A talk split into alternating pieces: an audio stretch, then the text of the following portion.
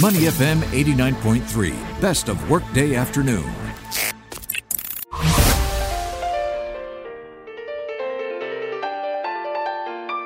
The Soul of Business with Claressa Monteiro on Money FM 89.3. Good afternoon and welcome to the Soul of Business. Today I speak to Megan Connolly, Senior Vice President of Global Network Partnerships, American Express Asia Pacific.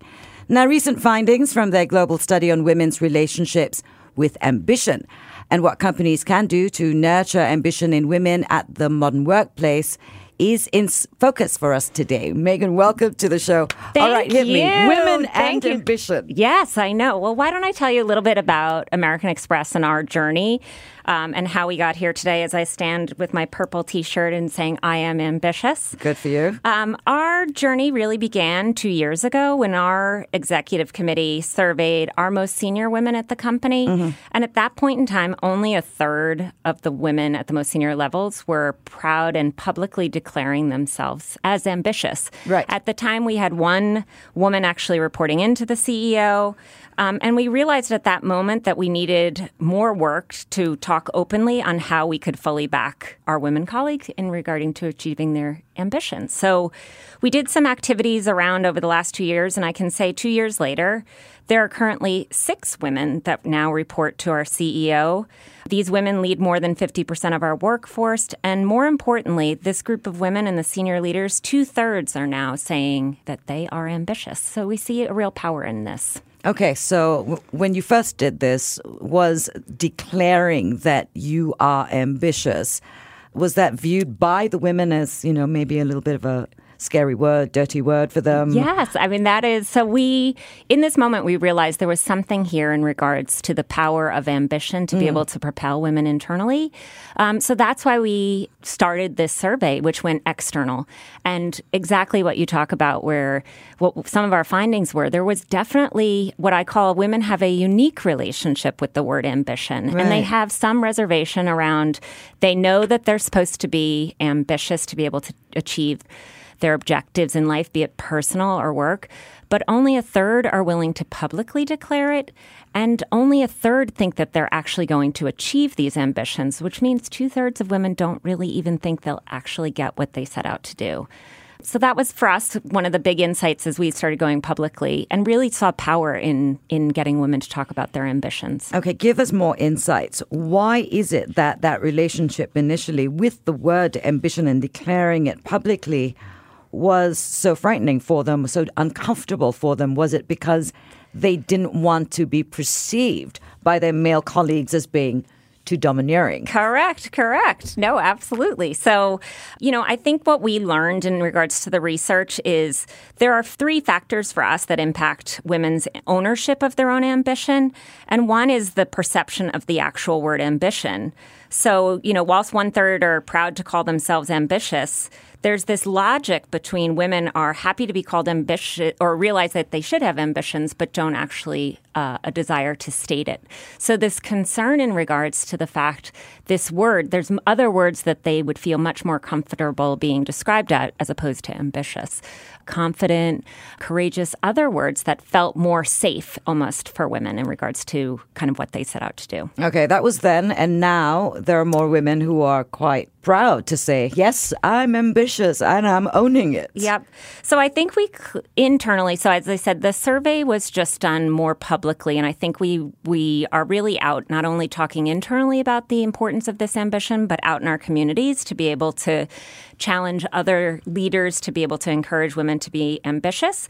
So clearly, I think some of the insights were around the perception of ambition, but the other interesting insight was around women's confidence. So this element of their being confident to achieve their ambitions. So really we're trying to work on how do you improve women's ability or confidence in their ability to achieve them. Let's talk about owning your place at the table. Ah, yes, yes, yes, yes. You know, the thing is, we've heard this for a long time. Women have been told they need to be more empowered. They should own, you know, step up, take your place at the table and own it. But in your study, I'm curious how um, brave, how courageous, how ambitious were women once they got to that special table? Yeah, well, I mean, I think we're clearly seeing uh, results internally where we talked about people owning their ambition. Mm-hmm. Um, so earlier we talked about now we do have senior uh, six women that are actually at the table in regards to our CEO. So, sure. and really this power of the sisterhood in regards to going out. So we've just had our fourth annual conference, and a lot of it had to talk with how do you get people to you know to be at the table and also own own their own confidence and their own ambition okay now where is the points of gender parity that you want to reach yeah you, have got aims you've got goals you're ambitious you've just admitted to that yep no i mean i think we definitely, um, you know, I think within financial services. So mm-hmm. I've been in Asia Pacific for you know 13 years, and I've been working in financial services for 25.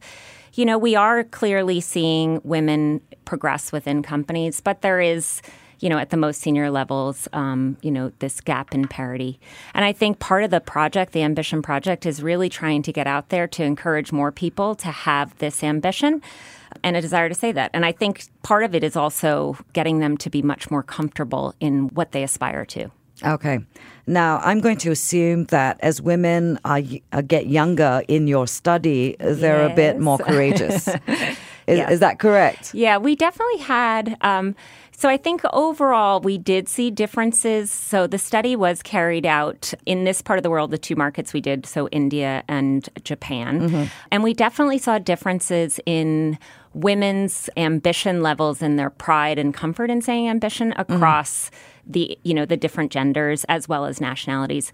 But thematically women are more connected than disconnected in regards to that. And i think i'll even go to my own personal journey. I mean i know when i started out was one year into my working career i would regularly put my hand up for assignments. And then somewhere in the middle of my career, I started getting a little bit more hesitant about being at the table, putting my hand up, speaking up, speaking up, and also almost, you know, being a little bit more apologetic about saying I was eager for that next job. And I think when I really reflect on that, and that's what I'm hoping to bring by you know, talking internally to people about this, but externally, you know, what was it that caused me to have that slight hesitation? And, you know, a lot of it was just improving the language and my own confidence and my own ability. You know, I'm bringing something to the table, um, and I want to bring that you know to fruition for for the value of the company and you know that that became a very powerful moment for me it's interesting you say that because growing up, one of the things that I'll always be grateful to my father for saying is before you can convince anybody else to believe in you,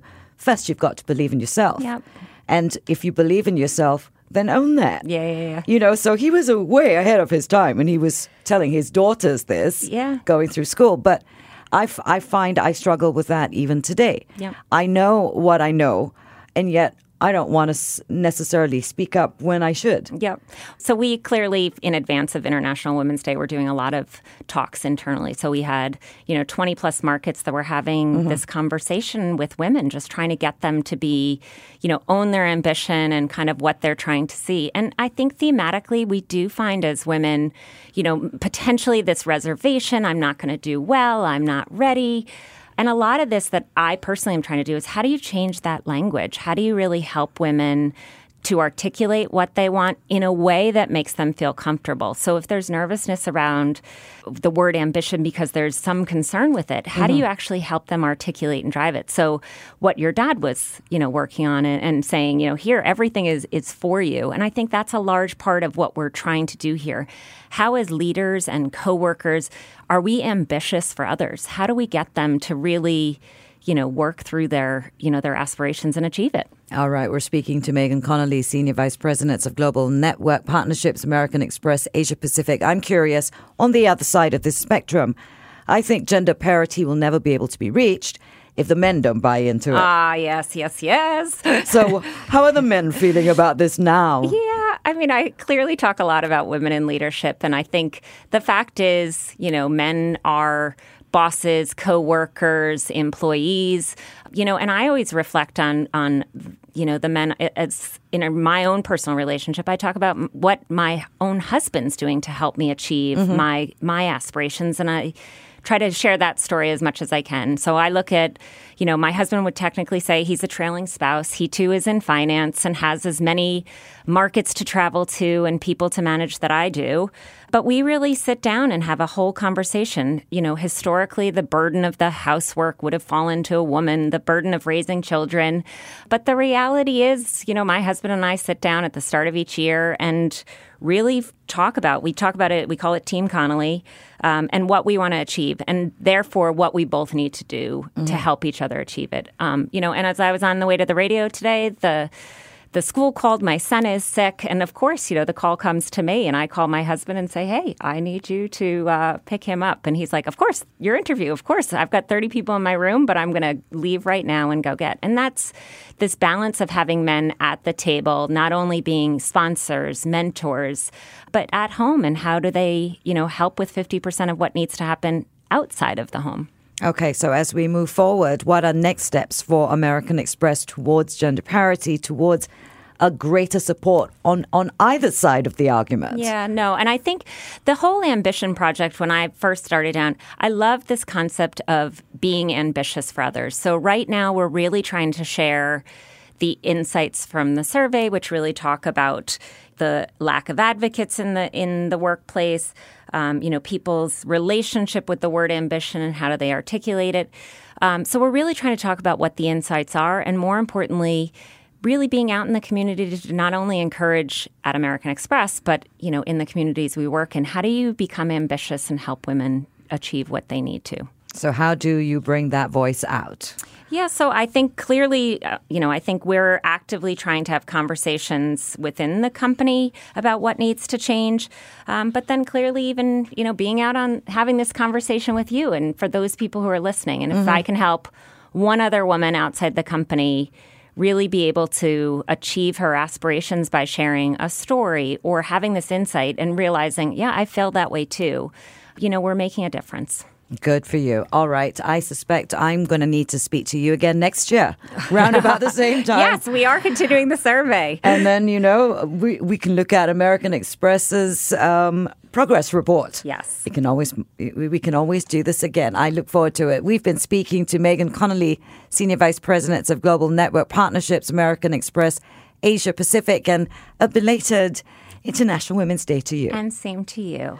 Thank you for coming in and talking to us. This has been Money FM 89.3. To listen to more great interviews, download our podcasts at moneyfm893.sg or download the SPH radio app available on Google Play or the App Store.